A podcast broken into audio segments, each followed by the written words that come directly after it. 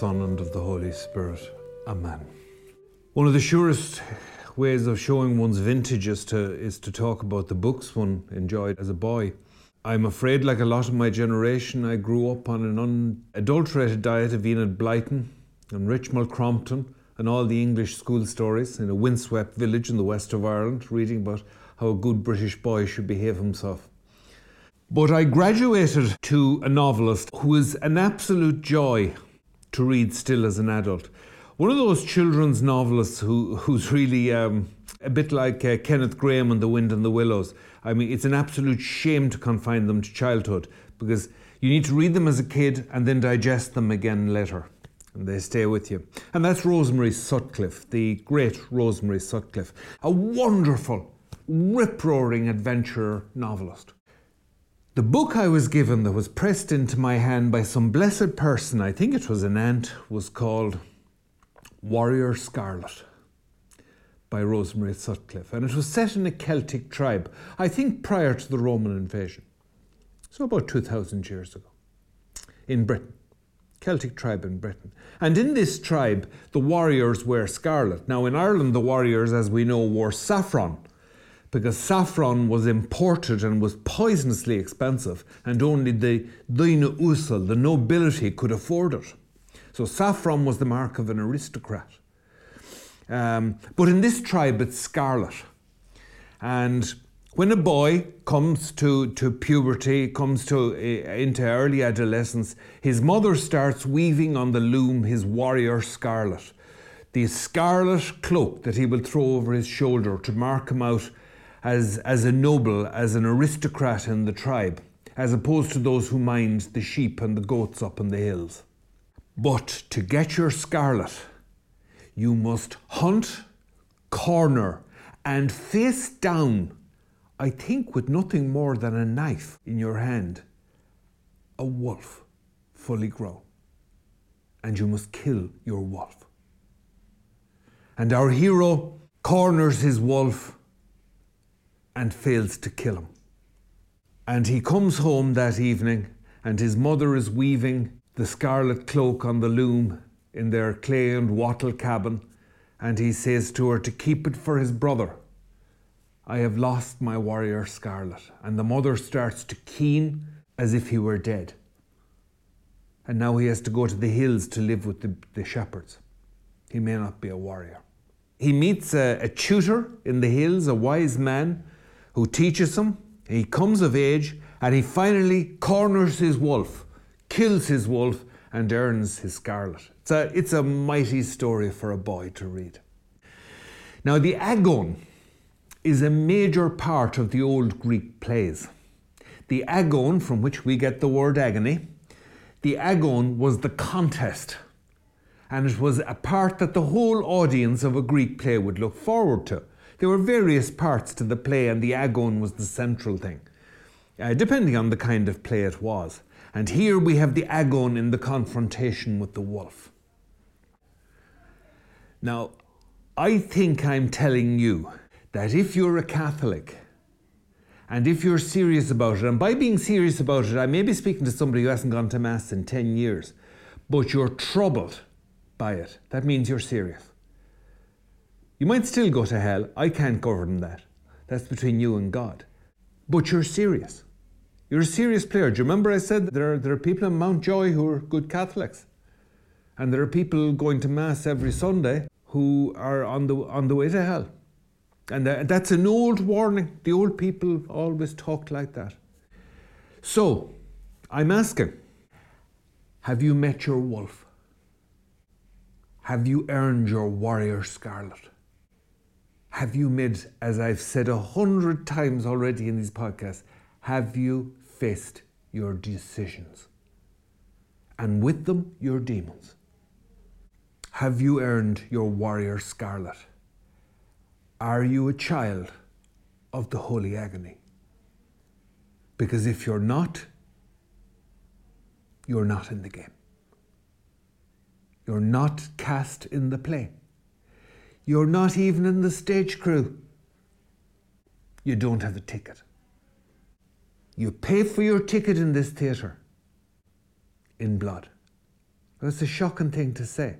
But I don't, I mean it literally in some ways, but metaphorically in, in, in others. You must be a player. You must suffer. You must go to the core of human experience and right to the edge. Catholics are children of the edge, liminal. We are children of the holy agony, the contest, the fight, the decisive meeting. I don't know if you're familiar with the work, uh, for want of a better term, of the tremendously successful Irish comedian Tommy Tiernan, a man who, as far as I know, is no stranger to spirituality. And I believe no stranger to suffering and, and challenge as well. He has many excellent jokes and some that I, I, I, wouldn't think much of. But I heard him tell a story. It was quite hilarious. A lot of it was in the telling. It really encapsulated the Greek, the Greek skill of uh, what they call spoudogalaion. Uh, I, I joke in earnest. To, to tell the truth through a joke, a great truth through a joke, through a silly story. Tiernan has this, it's kind of a skit on these corporate weekends, you know, where you go off to try to bond a team together and find yourself, as if you can find yourself in a weekend, like, you know. But you can see what they're trying to do. They're kind of a bit of a take as well, and apparently a bit more than a bit of a take on Catholic school retreats. Apparently they've skimmed shamelessly off them. Um, and so, you know, you'd have this gang of executives who go off to find themselves. And Tiernan has this thing where this, this boss, he's totally full of ennui and, and alienation and he's fed up. So he, he finally he loses it completely and, and he, he, he feels he has to commune with nature. He, he must have an adventure. He must face the beast and kill it and bring it home. So he tears off his clothes in a frenzy, strips himself naked as a bird, and runs racing across the bog and into the forest in the middle of an Irish winter. And he's there running through the briars and the nettles and the pull, as Pat Shortt would say, the pulling and dragging. And he goes deeper and deeper into the forest and finally he meets it standing in a forest clearing he meets the mythical beast. In any other country you'd be facing a, terrifying bear or perhaps a huge timber wolf or a panther or a jaguar but this is ireland and standing in the clearing is the deadliest animal to be found in an irish forest and he is facing a badger and he's meeting the badger of destiny. So they look at each other. And it's like it's like one of the spaghetti westerns. Do you remember where the camera used to play on the eyes back and forward? Okay. The badger looks at him and he looks back at the badger. And they play mind games and stare each other out. And then finally, it begins. They join the issues, they lock in battle, and it begins the epic clash of man and badger. The battle is fierce. It is merciless with no quarter asked or given. It goes on all night and into the early hours. Both sides are lying on the ground, covered in cuts and wounds, exhausted by loss of blood and exhaustion and, and, and all the rest of it. Monday morning, the office. Everyone sitting at their desks starting the week, turning on computers. Suddenly, dead silence comes across the office, a silence so deep that you could touch it. Because standing in the middle of the floor, having just stepped out of the lift, is the boss. Covered in bruises and cuts and blood and mud and nettles and thorns and thistles and sheep wire hanging out of him his hair standing on end, the two eyes standing in his head, like a man who has been to the very edge of reality. And he stares at them. And he says to them, There's going to be changes around here. Meet the badger. now, Tiernan tells it much better. But I get a kick out of it. It's a bit of a pea take on an absolutely huge literary and legendary folkloric image or theme. That one clash, that point of decision, that point at which a man or woman meets their destiny and faces it and wrestles with it. And that's what I want to continue with today. Because it is absolutely crucial. Now, I, I realize I'm, I'm, I'm in danger of repeating this literally ad nauseum to the point of making people sick. But it cannot be said too often because it's being dodged continually. Please face the issue of faith in your life.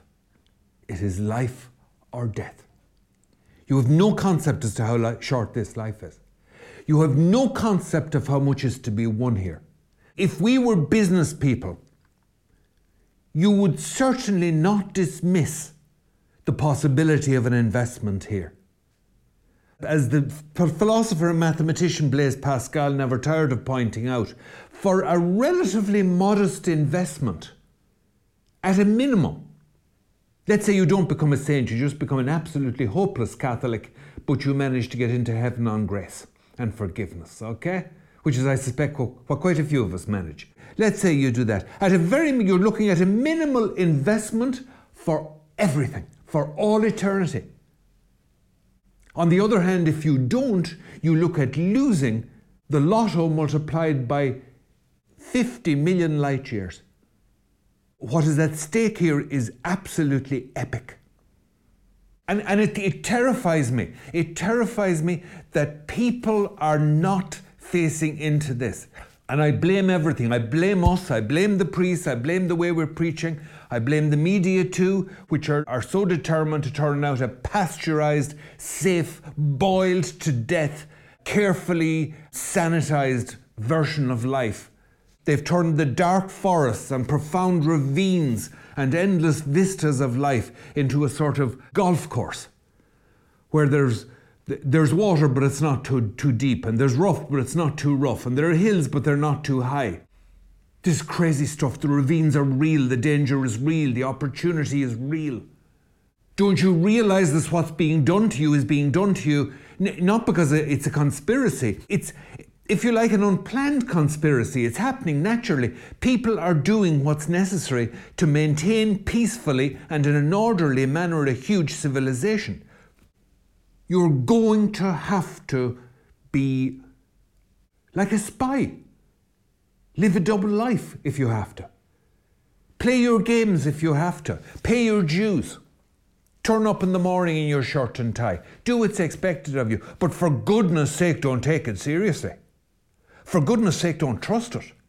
There are people wearing beautiful suits and shirts and ties in caskets. I've seen people being buried who look better than they ever did in life. Don't be taken in by this. Please don't be taken in by this. We are being encouraged to dodge the really big decisions, and you're being deprived of your warrior scarlet. You're being deprived of your heritage. You're being deprived of your birthright of what's yours. You're made for this. You're made for the confrontation. You're made for the holy agony. You're made for Gethsemane and you're made for Golgotha and you are made for the resurrection. You are made for it. You have everything you need for it, not least and indeed most God's grace. I, I, I long for the day as a priest. I long for the day when people stop talking a load of rubbish, people who have no faith, no belief in God, who don't believe in God, who believe there's no God, when they have the courage to stop talking rubbish around death. Oh, we're not going to have a mass. If only they would spare the mass. If only they would spare the sacrilege that some of them are committing. We'll get closure with a ceremony. How do you get closure from this? You have no faith and no hope for the future. How do you get closure on that? For God's sake, even if you're a believer, it's hard to get closure on this. How do you get closure on it? What sort of idiot are you? Do you not realize the decision you've made? I'm not disrespecting your decision. I'm disrespecting your lying and cheating and, and, pretending you haven't made it. I'm disrespecting your disrespect for yourself. I'm calling on you to respect yourself, even if you won't come with us For goodness sake, at least don't lose your soul like this. We get closure on this. There's no closure for you. You have no hope. This is a disaster that is irremediable. If you had any sense, you'd get drunk and go out and pick a fight on the street. That's the way to do that. That was the ancient way to cope with funerals. It was the way the old peasantry coped with it, and some of the travelling community who stick to the old ways still do it. It may not be pretty, it's an infernal nuisance socially, it creates a huge policing problem and a public safety problem, but it actually does have social intelligence and emotional intelligence. It does answer to our genes. Death is a catastrophe. It is a catastrophe. If you have faith, it is still terrifying. It is clear that Christ was afraid of what was coming in the Garden of Gethsemane. Humanly, and Kavanagh, Paddy Kavanagh, the poet, said that he never felt closer to him than he did to that coward Christ in the garden. That that was when he felt closest to him, when he sweated blood, because he saw what death meant and he saw what was coming. He understood it profoundly. I've said to you before a hero who is not afraid is just a fool. Real heroes are always cowards at heart. A hero is a coward who stands his or her ground, who somehow manages to stand his or her ground. In the case of a Catholic, often by faith. In the case of a Christian, often by grace. So if you don't have faith, I beg you to follow the logic of it. There is no comfort. And if you come to me and you say, I've no faith, no belief, my father had no faith, no belief, but I want you to give him a Catholic funeral because I might find it comforting, I will say to you, for goodness sake, man, for the love of God, woman, will you have respect for yourself and respect for your dead? There is no comfort. If you face that, anything can happen. You remember my quotation in the la- uh, last podcast or last but one, I think, was you know the American saying, "If you turn up for work, this is turning up for work in the game of life, where you face yourself, where you face the truth, where you enter into the agon, the holy agony, where you face the badger, where you face the wolf. There is no getting around this. If you dodge it, you're lost. Authenticity." Real humility, coming from the Latin word humus, meaning soil. Real contact with reality, a living of reality. Nobody's asking you to go around with your tongue out licking the pavement. Nobody's asking you to allow yourself to be used as a carpet by every tuppence halfpenny little bully in the workplace. There's a time for putting up with something like that and a time for standing up to it. And that takes judgment. Nobody's asking you to do that. For a start, what we are called to do is face ourselves. That's what confessions are about. And it is then in communion that the human being, stripped of all rubbish and plomos and gooba and nonsense, and clad in glory, the glory of God's love and forgiveness, goes forth to meet the Lord. I don't know if you've come across Bresson's striking film, Diary of a Country Priest. It's the film version of uh, Georges Bernanos' famous novel. And uh, in Diary of a Country Priest, you have a young priest who's just continually in trouble. He's continually in trouble. Nobody has time for him in this country parish. And the evil that surrounds him is, is striking. There's such malice and cruelty. There's such. I think the, the, the theme was reprised in that film Calvary. And, and they're ordinary things. It's just a country area he, he can't pray. He's having huge trouble with prayer. And he goes for advice to an elderly parish priest in the next parish, and that parish priest is a tough piece of work. He's an old guard parish priest. He takes no guff. He's formidable. But he sees in the young man something that he isn't, and he actually protects him. The young man is actually a saint. And he says to him at one stage, he said, You know why they don't like you?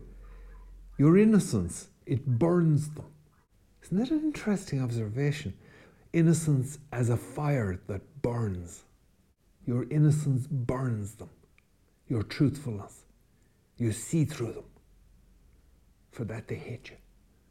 Towards the end of the film, it's very, it's tremendously sad story because the young priest has TB and it turns out that he's dying. Something that happened far more commonly than we now think in those days. But he, he, he gets a lift one day with an army officer, a dashing young army officer who's all that the young priest isn't. The young priest is sickly and sort of wan, sort of scholarly looking. He, he doesn't look at all dashing or physical or anything. But the young officer is a nephew of the local count. And as you know from the film Chocolat, which had a rather different ideological slant, the local count fairly, fairly called the shots in the Catholic Church in France up until lately in country parishes. Irish clergy weren't used to this at all. But basically, the parish priest was very afraid of the local noble who, who you know, would, would have a lot of sway with the bishop, probably was related to the bishop. And his nephew, and he gives him a lift on his motorbike. He's an army officer home on leave, Foreign Legion officer. And the Foreign Legion's course, very glamorous. He says to him, you know, he says, my uncle despises you. And the young priest says, ah, yeah, yeah I thought he, I thought he might, yeah. He thinks you're a dirty little priest. But he said, you know, he more or less says to him then, he said, I find you quite interesting. And he's, he's smoking there, talking to him. He said, we're very alike, you and I. And the young priest looks at him, looks him up and down, and he says, how could we be alike? and he says, no, no, he says, we both, we live a similar life. He said, I'm a soldier, he said, and soldiers are a rough crowd. And he said, soldiers are constantly cursing and swearing and constantly blaspheming. Because soldiers believe in their hearts that if God won't save you because you're a soldier, then it's what's the point? So he said, You end up with a bullet in the belly out in the sand. He's talking about North Africa. And he said, You're there lying with a bullet in the belly, you're dying slowly in the sun, and you manage one last blasphemy at God, and then you die. That's the way to go, he said. And in a strange way, it's very hard to explain. The young man, who's a saint, realizes that the officer is just like him. They both operate by vow and oath on the edge. They have vowed to live on the edge, to die out there on the edge. Now, that's the vocation of everybody. It's just that it suits us to forget it. I have come across a saint. I know I, I tend to uh, turn these podcasts into a laundry bag. I just stuff everything I like into them. But you could look at it differently. Okay, it's a Christmas stocking. How about that? That's a, that, that's much more positive. Okay, I come across a saint lately, and I must say, I really he's not a saint yet, but he will be, I think. And I'm really chuffed and pleased at having made the discovery. Although I hang around with young Catholics, and I'm sure they mention him to me at some stage because they, they know all this. He's a young Italian now you're, you're going to say, oh, Pier Giorgio Frassati. No, Frassati is deeply impressive. Deep, the young mountaineer from the 20s, was the 30s? 30s. Oh, very impressive guy. No, this is new. Is a computer geek who died in 06, Carlo Acutis from Monza near Milan. Born in London in 91. Died of leukemia. He died quite soon after diagnosis. So he didn't really have an awful lot of time to think about it a matter of month, months, I think, but I might be wrong about that.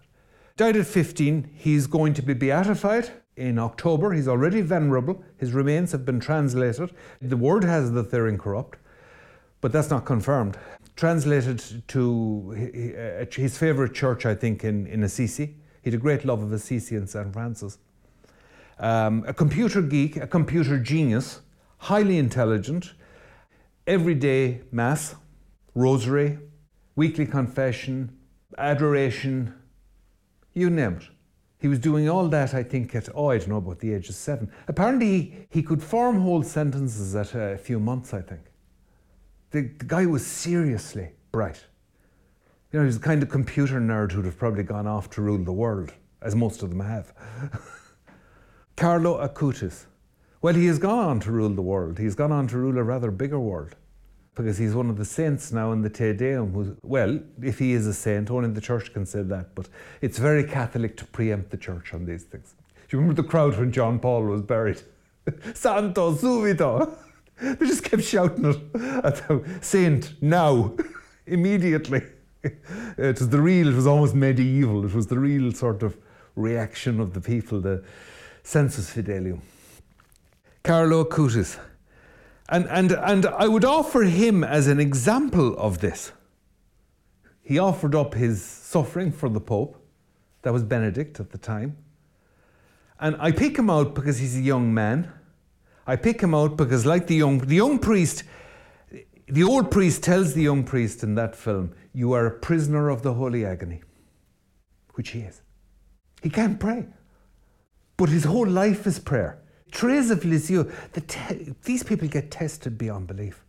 Therese of Lisieux went through hell and back, I'd say about 18 months of uh, finding it difficult even to believe in God we have such examples. We have so great a cloud of witnesses. Do you remember that phrase in the scriptures? So great a cloud of witnesses.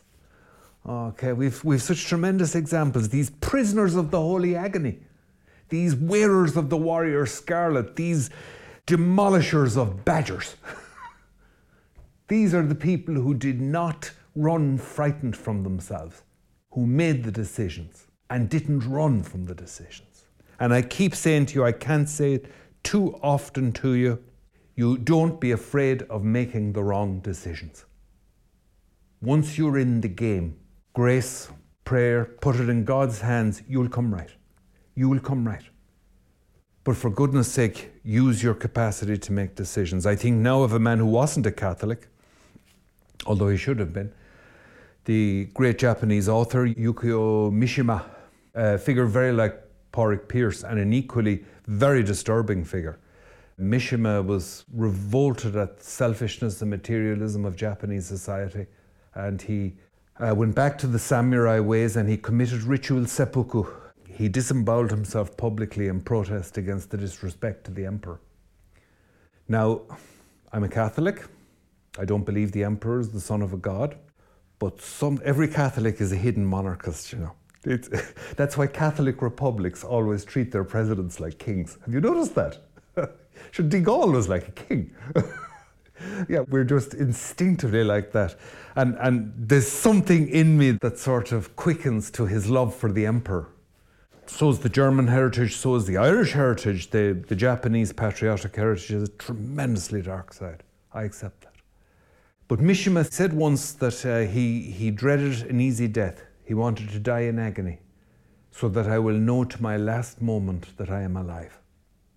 Now, my poor grandmother, who never heard of Yukio Mishima, and if she did, would probably regard him as a pure heathen, and would be scandalized that her, her good boy of a grandson was occupying himself with such nonsense.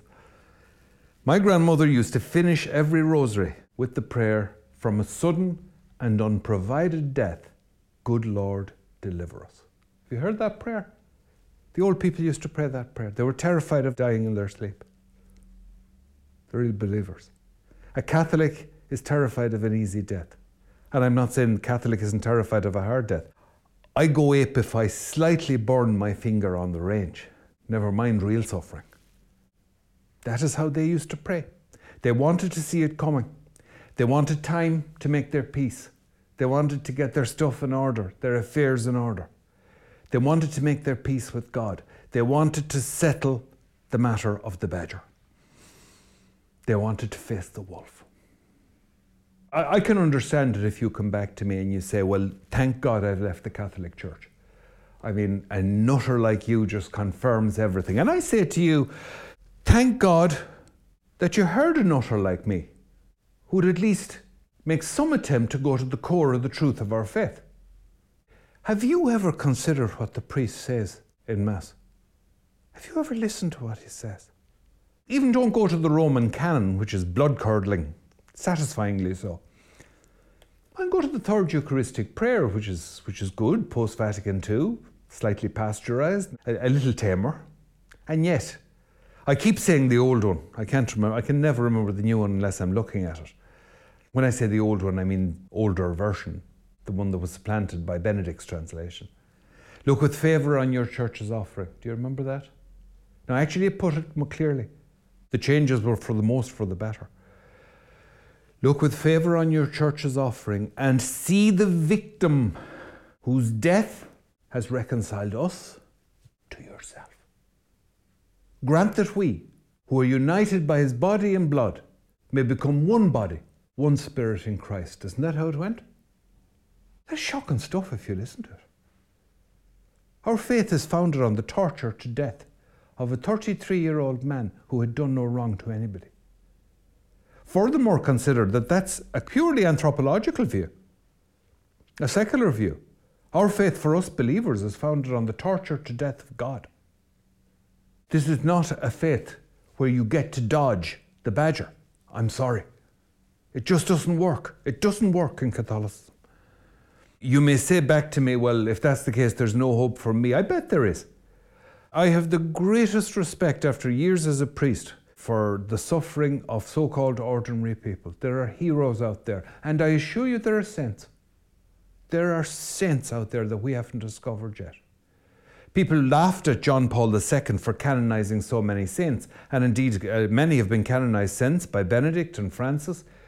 But we're only canonizing a fraction of the ones that are there. It was, it was because John Paul understood this. I know that they, it, you know, the system was more modern, computers, everything made it possible to conduct the processes. But it's also the fact that the church is increasingly recognizing the abundance of witnesses, the presence of saints. So Carlo Acutis, this totally modern boy who lived on his computer and who said the only woman in his life was Our Lady.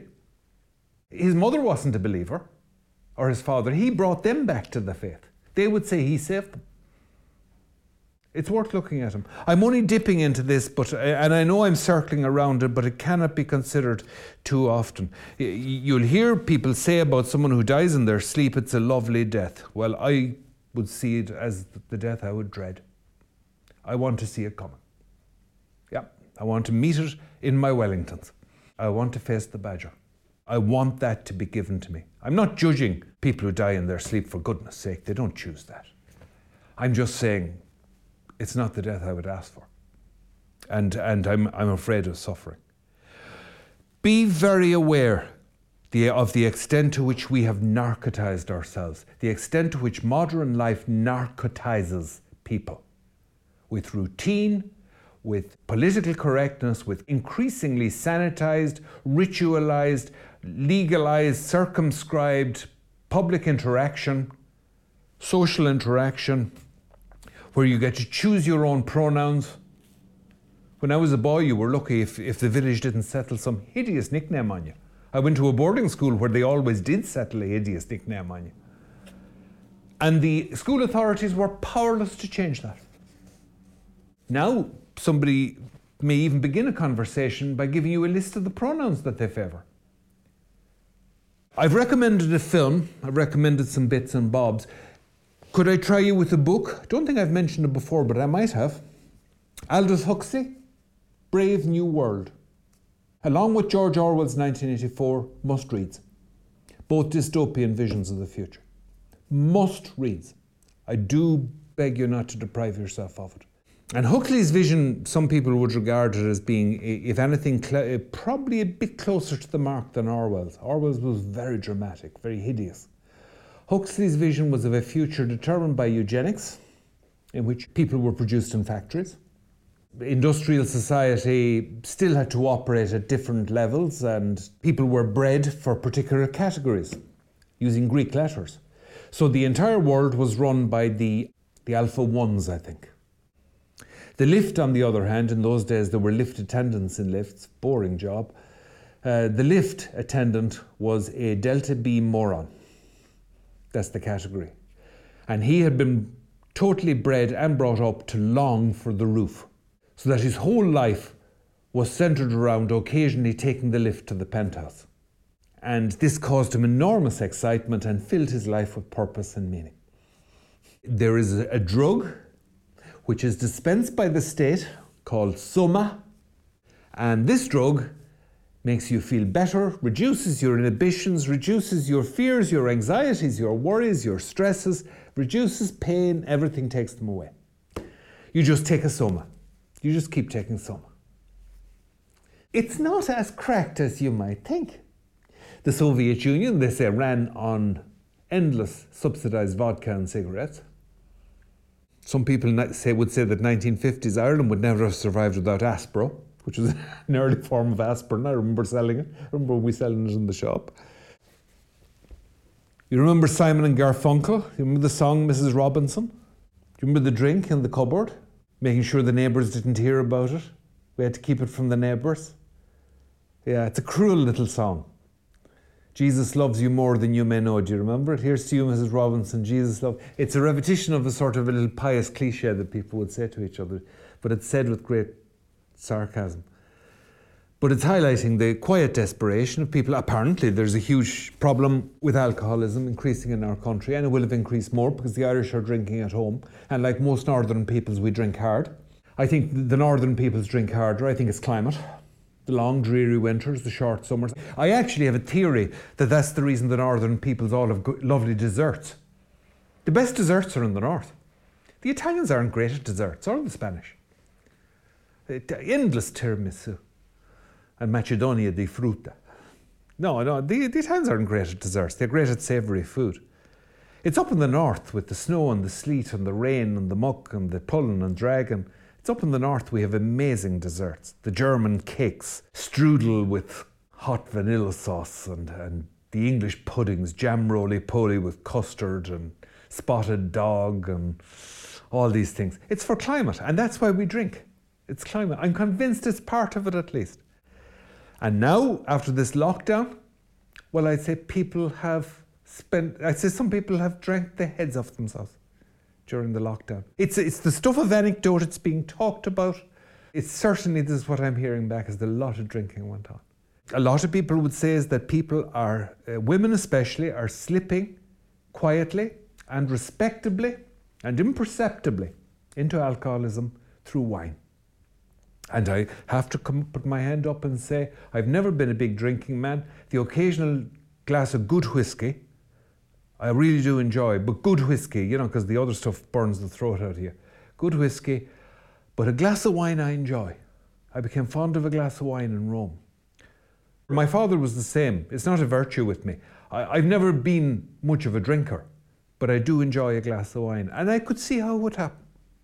You come home in the evening. Modern life very stressful and you come home in the evening and you see this, you see where the badger will never be faced, you see where the key things of life will never be faced, you see where the holy agony will never be faced, it'll never be entered into. It can't be entered into because people are being, the Soviets kept people waiting endlessly in queues to give them something to do. And modern life keeps people endlessly moving. You have childcare, you have to be at work at such time. You come back, you have to pick up the kids from childcare, you, you have to do all this back and forward between career, children, home, if you're lucky. All of this to service the mortgage, the two cars. You're wore out. You are absolutely worn to a thread. You don't have time to bring up your kids, much less face the badger. But the badger doesn't go away. And so, how do we deal with it? How do we deal with our bottomless needs? We deal with it with drink and drugs. We overcome our inhibitions, overcome our suffering, overcome our ennui, overcome the sneaking suspicion that the whole thing is bloody well pointless. That's how we deal with it. Please, please, please be aware of it. The core of life is an absolutely terrifying, utterly exhilarating adventure liminal and profound. The center of life, as the center of the Greek play, is the agon, the contest, the clash, the confrontation. The center of life is where you face the badger, where you earn your warrior scarlet, where you face your demons, where you face your destiny, where ultimately you face your God. And you will meet God. You will meet God where? You will meet God in Moriah, you will meet God where Abraham met him on, the, on that ghastly journey after he'd been told to sacrifice Isaac. That ghastly journey with his son, and the son not knowing where he was going, and Abraham knowing what had to be done. You will meet God in the holy agony. You will meet God where Jacob dreams and wrestles with God. Do you remember this? And there's a, a debate in scripture because it says an angel, says a man, but it's, it's almost certainly God. And God paralyzes him with a, with a wrestler's blow to the thigh, gives him a dead leg. He wrestled with God. It's said of Moses at the end of the book of Deuteronomy, there'll never be the like of Moses again. We'll never see the like of him for a prophet again, who knew God face to face. What a tribute that he knew God face to face. Do you remember the burning bush? He meets God you must meet him.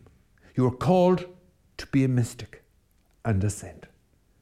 Look, I'm saying this especially to young people. Please, for God's sake, you're our flesh and blood, you're our future.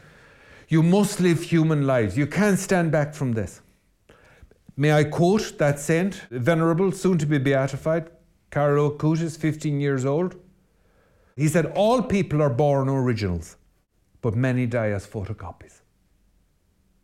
We do a dirty little deal. We sell our souls. We lose our individuality. Society puts us through the murder machine, as Pearse called it, and we turn out, as Pearse said, stodgy little citizens. We never face the adventure. We never enter the Garden of Gethsemane. We never enter upon the Holy Agony, where alone we can actually fully become ourselves and become, become fully, fully human. We allow the soma, the drug, the pervitin, the, the, the vodka, the cigarettes, the, the, the internet, the YouTube, which is a good thing in itself, but overindulgence, the shopping mall, you, you name it, you name it, the, the pub, the, whatever it's to be, whatever it's to, whatever, whatever your temptation is, whatever it's to be, whatever just puts you to sleep, whatever makes you forget, whatever makes it easy. For, I'm asking you to be Abrahamic. And this is where I draw this to a close. I am asking you to be Abrahamic. You remember where Abraham argues for the fate of Sodom? He tries to do like a barrister argues with God, and at one point, even, even, even tries to teach God, and, and is, is smooth and clever like an Oriental haggler in the bazaar. Uh, actually, there, there's a glitch in it because uh, at one point the text says, and Abraham still stood before God. But apparently, the ancient text, the scribes found it intolerable. The ancient text read, and Yahweh still stood before Abraham. That God attended upon a human, which is scandalous to the scribes. And Abraham haggled with them and bargained with them and wrestled with them and wrestled with them out at Moriah, faced him down. This is what you told me to do, I'm going to do it. It's in your hands, it's on you. And God says, Stop. He has proved himself. The sacrifice is complete. And you remember he, he, he, makes it perfect with the ram. You remember that? The ram caught in the, in the, in the thicket. Jacob wrestles with God. He wrestles, you know, like a Greek wrestler. He wrestles with God. And, and, and, and we're told, uh, what is it, Genesis 18 28, Your name shall no more be called Jacob, but Israel for you have striven with God and with men and have prevailed. The journey, this struggle, the wrestling, the journey into Moriah of Abraham with Isaac, for the sacrifice, it prefigures the agony in the garden. It prefigures Gethsemane. And Gethsemane must be at our core. It's my favourite mystery. It was always. An American told me once, he said that his father, who was Irish, uh, not born Irish, but uh, first generation. His grandfather was, was Irish. But he said his father um, was a real Irishman of his day, an Irish American of his day. Hard work, church. You know, he, he had tremendous values. But he said he didn't know any mysteries of the rosary except the sorrowful. he just kept saying the sorrowful mysteries. And he said he had no interest in the others. He said it was real Irish Catholicism. the joyful, out, the glorious Hara. he, didn't, he didn't take them seriously at all. The sorrowful mysteries, I think they suited, and probably suit the northern temperament generally. I, would say they, I'd say a Russian would agree with me. The agony in the garden is the one that really speaks to me. It really speaks to me. You know, the, the sweating, sweat, sweating blood in the garden. And I think again of what Benedict said about modern man that he had the option before him of being a believer haunted by doubt or a non believer haunted by possibility. But modern man, modern woman, is, is caught in a paradox. It's a tremendous opportunity. I'd say more than any generation who have before us, we have the potential to be damned en masse or to produce millions of saints from this time. because we are absolutely on the edge. Western Europe has apostatized and lost its faith, but it suspects that that has happened, which is interesting.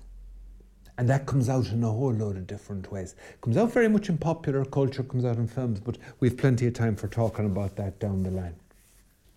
And so I'm going to say to you today, to pull this together, the holy agony, the battle, the clearing in the forest, the confrontation, the agon, the contest. Become yourself. Become, enter upon your heritage. Become the man or woman that God has planned from all eternity. Become the true you. Kill the wolf. Meet the badger. St. Brendan, pray for us. In the name of the Father, and of the Son, and of the Holy Spirit. Amen.